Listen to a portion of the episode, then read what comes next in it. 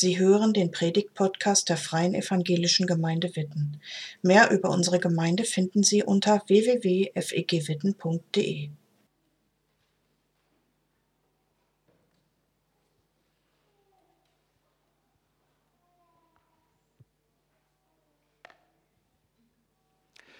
Ich lade euch ein, dass wir nochmal miteinander beten. Großer herrlicher Gott, wir haben gerade gesungen, wer sind wir, wer bin ich eigentlich? Manchmal denken wir so groß von uns und halten uns für so unglaublich wichtig.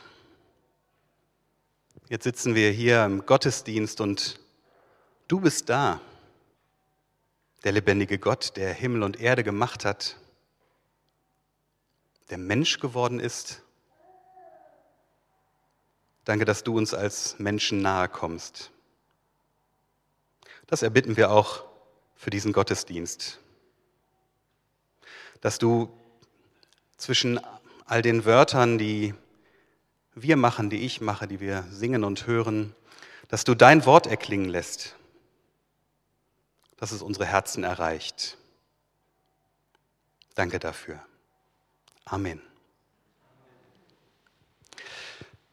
Letzte Woche hat der Benny Sohn gerade schon gesagt, war Hagar hier. Hagar, diese ägyptische Sklavin, die von ihrer Herrin weggelaufen war. Und wenn du letzte Woche nicht hier warst, dann ist die gute Nachricht, du kannst den Gottesdienst inklusive der Predigt von Anja immer noch auf YouTube anschauen.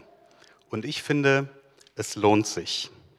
Von Hagar wird im ersten Buch der Bibel erzählt, im Buch Genesis, ganz zu Beginn der Bibel. Sie war die Sklavin von Abraham und Sarai, die später Abraham und Sarah heißen. Und Hagar wurde die Nebenfrau von Abraham. Das waren noch Zeiten, da hatten die Männer nicht nur eine Frau, sondern eine oder sogar mehrere Nebenfrauen. Hagar wurde die Nebenfrau von Abraham, weil Sarah Sarai keine Kinder bekommen konnte. Also war die große Hoffnung, dass jetzt eine Nebenfrau dazukommt und die könnte doch schwanger werden und dann dem Abraham den Nachkommen zur Welt bringen, den er sich so sehr gewünscht hat, der dann die Verheißung fortführen könnte, die Gott ihm gegeben hatte. Und gesagt, getan, Abraham schläft mit Hagar, sie wird schwanger. Und was passiert? Die Nebenfrau wird schwanger. Die erste Frau kann keine Kinder bekommen. Manche von euch kennen die Geschichte und selbst wer sie nicht kennt, kann sich vorstellen, dass die Situation heftiges Eskalationspotenzial hat und genau das passierte auch. Die Situation eskaliert. Sarai wird eifersüchtig, sie demütigt Hagar. Wir wissen nicht genau wie, aber es muss massiv gewesen sein, sodass Hagar wegläuft. Sie flieht die Sklavin läuft weg, sie flieht in die Wüste. Und dort in der Wüste wird Hagar zur ersten Theologin.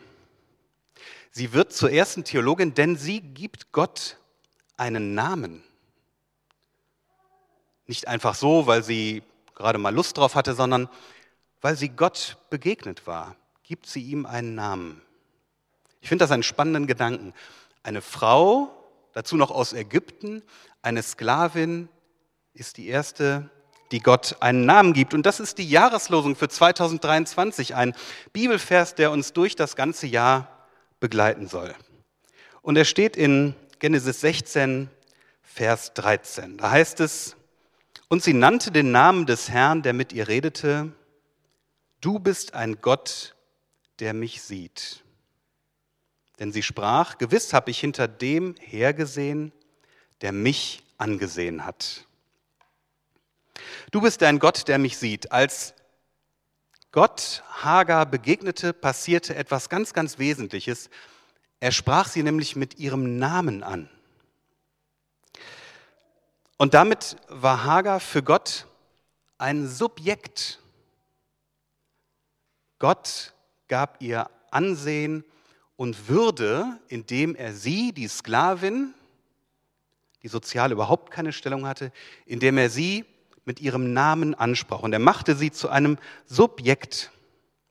Von Abraham und von Sarai wurde sie dagegen wie ein Objekt betrachtet und behandelt, wie ein Gegenstand. Sie wurde ausgenutzt. Ihre Arbeitskraft wurde ausgenutzt. Ihre Sexualität wurde ausgenutzt. Dafür war sie gut, ein Kind zu bekommen. Ansonsten war sie nichts und niemand. Gott dagegen begegnet dieser Frau in der Wüste und schenkt ihr Ansehen als Person. Nicht, weil sie irgendetwas tut oder leistet, sondern er schenkt ihr Ansehen als Person. Und was passiert dann? Sagt Gott zu ihr, Hagar, du bist frei. Geh, mach dein Ding. Mach jetzt was aus dir. Du bist keine Sklavin mehr. Wer die Geschichte kennt, weiß, dass genau das nicht passiert, sondern im Gegenteil, Gott mutet Hagar ganz schön was zu. Er sagt ihr nämlich, geh zurück. Geh zurück in die Sippe, aus der du gekommen bist. Und ordne dich unter. Und ich finde, das ist ein starkes Stück. Ich bin da in der Jahreslosung oder Beschäftigung mit der Jahreslosung, diesem ganzen Text, richtig drüber gestolpert. Gott schickt Hagar zurück in die Unterdrückung. Wie kann das sein? Wie kann das sein und wie soll das denn funktionieren? Was bezweckt Gott damit? Für mich war das ein wichtiger Punkt in dieser ganzen Erzählung von Hagar, neben diesem stärkenden und ermutigenden Zuspruch, du bist ein Gott, der mich sieht, dass sie zurückgeht. Also es steckt ein Zuspruch in dieser ganzen Geschichte einerseits und andererseits liegt da auch ein Anspruch drin erstmal an Hagar. Ja, Gott sieht Hagar und er schickt sie dann zurück in die Gemeinschaft. Wir sind als Menschen für Gemeinschaft geschaffen. Das können wir schon ganz am Anfang in der Bibel lesen, wenn es in Genesis 2 heißt, es ist nicht gut, die Feststellung von Gott selber, es ist nicht gut, dass der Mensch allein sei. Also wir alle, du, ich, wir sind nicht als Einzelwesen geschaffen, die eben mal so ihr Ding machen und auf nichts und niemand Rücksicht nehmen müssen und sich einfach so selbst verwirklichen können. So ist es nicht, sondern wir sind von Gott auf Beziehung hin angelegt, auf Beziehung zu Gott und zu anderen Menschen und auch zu uns selbst. Und das ist ja etwas, was uns oft total gut tut. Das ist was Schönes, dass wir als Menschen miteinander unterwegs sind. Und manchmal ist es auch eine echte Zumutung. Ich weiß nicht, ob es euch da auch so geht, dass ihr manchmal denkt, wäre ich doch allein auf der Welt, dann wäre es manches einfacher. Aber so ist es eben nicht. Da, wo wir mit anderen Menschen unterwegs sind, in Gemeinschaft leben, da passiert es auch, dass wir uns gegenseitig wehtun. Wir verletzen uns manchmal gegenseitig durch Worte, manchmal auch nicht durch Worte, sondern gerade dadurch, dass wir bewusst nichts sagen. Nicht gesprochene Worte können tief verletzen. Manchmal auch durch Taten oder eben durch das, was wir nicht tun. Wir werden schuldig aneinander. Und auch mir passiert das. Auch hier bei uns in der Gemeinde. Dass ich an anderen Menschen, vielleicht an dir, schuldig werde. Manchmal passiert es bewusst, manchmal unbewusst, aber es passiert. Und dann ist ja die Frage, wenn wir das so erleben, dass wir verletzt werden, wie lange halte ich das noch in dieser Gemeinschaft eigentlich aus, in dieser Beziehung? Bleibe ich? Stelle ich mich dem, was da passiert ist? Oder gehe ich weg und suche halt woanders neue Hoffnung? Die Möglichkeit gibt es ja auch. Wie kann Hagar zurückgehen in die Gemeinschaft, die ihr so übel mitgespielt hat? Schauen wir nochmal in die Bibel, in Genesis 16 und die Verse 9 bis 11. Da heißt es, und der Engel des Herrn sprach zu ihr, zu Hagar, kehre wieder um zu deiner Herrin und demütige dich unter ihre Hand. Und der Engel des Herrn sprach zu ihr, ich will deine Nachkommen so mehren, dass sie der großen Menge wegen nicht gezählt werden können. Weiter sprach der Engel des Herrn zu ihr, siehe, du bist schwanger geworden und wirst einen Sohn gebären. Dessen Namen sollst du Ismael nennen, denn der Herr hat dein Elend erhört. Ja, da ist ein Anspruch, kehre zurück, ordne dich unter. Aber gleichzeitig ist da ganz viel Zuspruch. Ich habe euch das mal hier markiert. Das ist der Zuspruch, den Hagar von Gott erhält. Das ist gewaltig. Und durch diesen Zuspruch kann in Hagar eine neue innere Haltung entstehen, eine neue Gewissheit. Ich als Person, ich Hagar, bin von Gott gesehen. Gott schenkt mir Würde als eigenständige Person, nicht als Sklavin, als Person. Ich gehe zurück und vertraue darauf, dass Gott seine Verheißung wahrmacht. Ich staune. Ich staune über dieses große Vorschussvertrauen, was Hagar Gott gegenüber zeigt. Und gleichzeitig frage ich mich, liebe Hagar, und was ist denn mit diesen ganzen Verletzungen, die man dir zugefügt hat, die du erlebt hast? Was ist denn damit? Wir lesen davon nichts im Bibeltext. Ich kann mir aber vorstellen, dass sie mindestens mal zum Teil, dass die Verletzungen innerlich für Hagar bearbeitet waren, wenigstens zum Teil durch die Begegnung, die sie mit Gott hatte. Gottes Anerkennung führt bei Hagar dazu, dass sie sich selbst achten konnte. Hagar muss nicht mehr fliehen, sondern sie ist genug. Sie muss nicht mehr um ihre soziale Stellung kämpfen, weil sie ihre Stellung bei Gott hat. Das schenkt ihr eine neue innere Sicherheit, eine neue innere Gewissheit. Und so geht sie zurück in ihre Geschichte. Aber sie lebt als eine andere. Und sie ist eine andere geworden durch die Begegnung mit Gott. Und sie ist sich gewiss, Gott geht mit mir in meine verrückte Geschichte. Mit der ganzen Not, mit dem Elend, mit dem Leid, mit den Verletzungen, mit dem Zerbruch.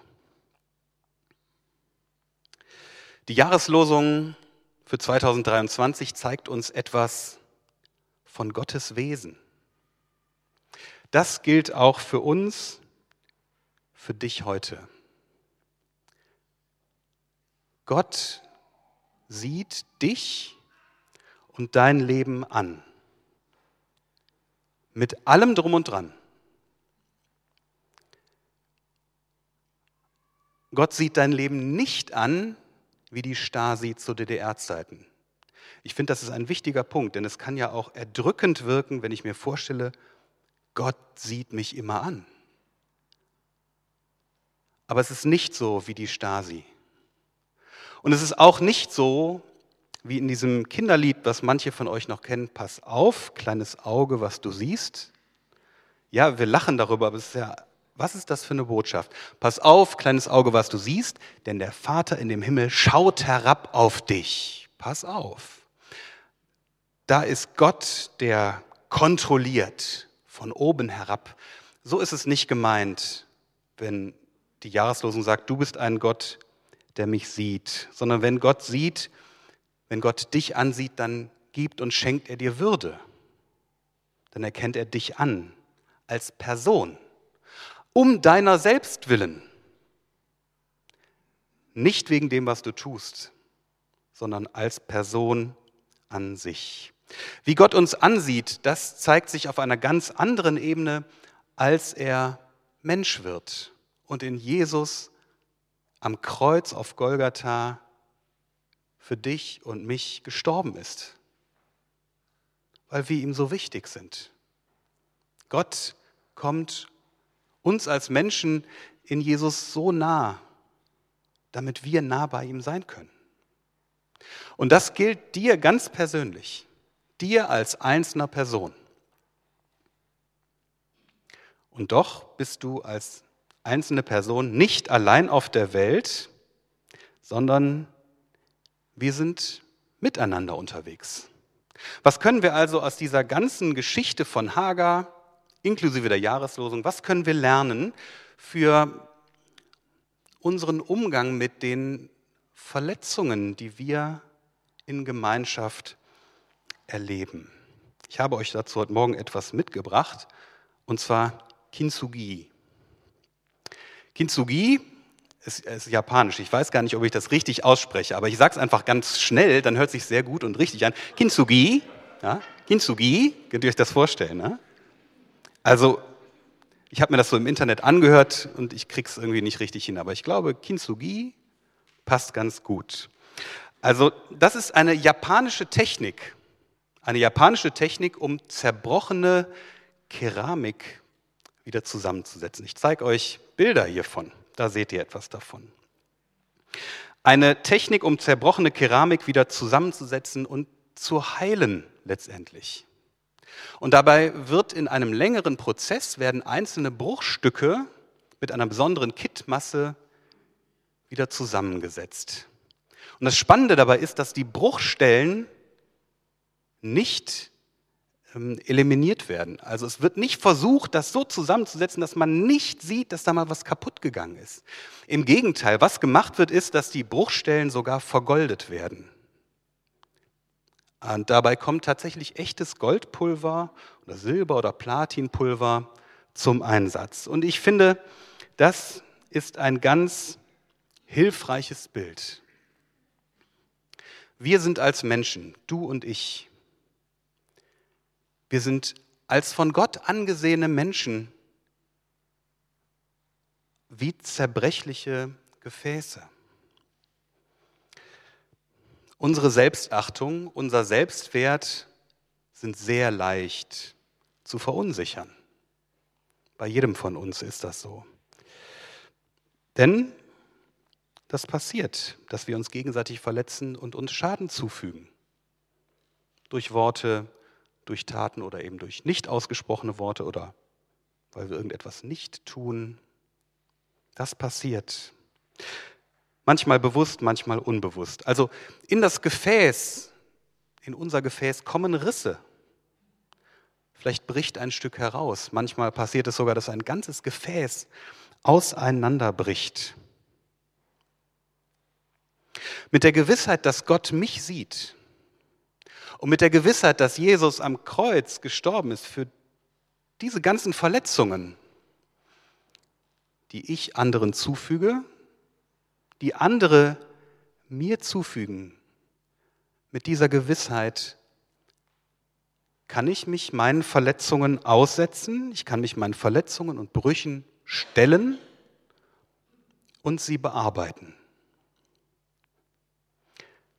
Ich weiß, dass das sehr herausfordernd sein kann. Und das weiß ich auch aus meinem eigenen Leben. Dass das richtig was kostet. Aber daran vorbei, der Auseinandersetzung mit den Verletzungen und den Brüchen, daran vorbei gibt es keine Heilung. Dann verdränge ich und drücke es weg und es wird an anderer Stelle in meinem Leben wieder auftauchen. Das ist herausfordernd. Und deswegen ist es so gut, dass wir dabei nicht auf uns allein gestellt sind sondern Gott ist ja dabei, wie bei Hagar. Und deswegen können wir unsere Verletzungen und Brüche in unserem Leben mit Jesus bearbeiten. Wir können uns auf einen Prozess einlassen, der uns hilft, hoffentlich wieder gemeinschaftsfähig zu werden. Was mir bei Kintsugi so gut gefällt, ist, dass die Verletzungen und Brüche nach der Heilung dieses Gefäßes oder dieser Schale, diese Risse sind nicht einfach weg.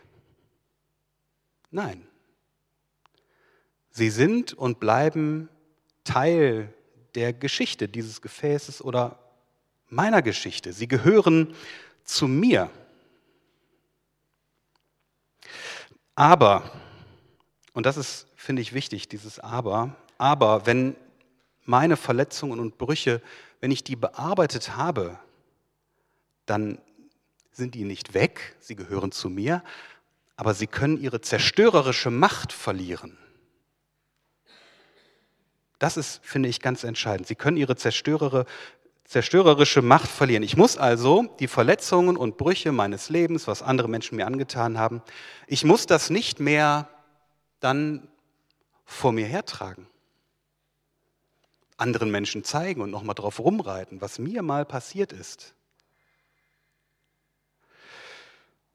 Die Verletzungen und Brüche, die alten, die müssen mich auch nicht mehr quälen und belasten, wie einen schweren Rucksack, den ich die ganze Zeit mit mir rumtrage. Und wenn ich sie bearbeitet habe, dann müssen sie nicht mehr dafür sorgen, dass ich andere Menschen vielleicht bewusst meide oder nicht anschaue oder bewusst nicht anspreche, ihnen aus dem Weg gehe. Auch zum Beispiel in einer Gemeinde. Und ich gehe fest davon aus, dass es so gelingen kann, Verletzungen und Brüche zu bearbeiten, sie anzusprechen und auch miteinander zu klären. Auch wenn ich weiß, dass das nicht einfach ist und dass es sehr herausfordernd ist. Und ich weiß auch, dass es kann sein, dass nicht alles geklärt werden kann in diesem Leben. Manchmal ist es ja so, dass eine Verletzung entstanden ist und jemand ist schon gestorben, mit dem ich das klären müsste. Dann kann ich das für mich noch bearbeiten, aber nicht mehr mit einer anderen Person klären. Auch das gibt es. Und trotzdem will ich daran festhalten, es gibt Hoffnung. Es gibt Hoffnung für angeknackste oder für zerbrochene Beziehungen. Und diese Hoffnung, die ich habe, die, die kommt nicht aus mir, sondern diese Hoffnung hat ihre Wurzeln in dem Gott, der dich und deine Situation sieht. Diese Hoffnung hat ihre Wurzeln darin, dass Gott dich als Person ansieht und er geht mit dir. Auch scheinbare Umwege, Irrwege. Gott nimmt dich höchstwahrscheinlich nicht einfach so raus aus der Gemeinschaft, in der du was erlebt hast und sagst, ach komm, kein Problem, schau mal, kannst du einfach woanders wieder neu anfangen. Das wird er höchstwahrscheinlich nicht tun. Aber von Gott gesehen und von Gott gewürdigt, kannst du dich dem Leben in der Gemeinschaft wieder neu stellen. Amen.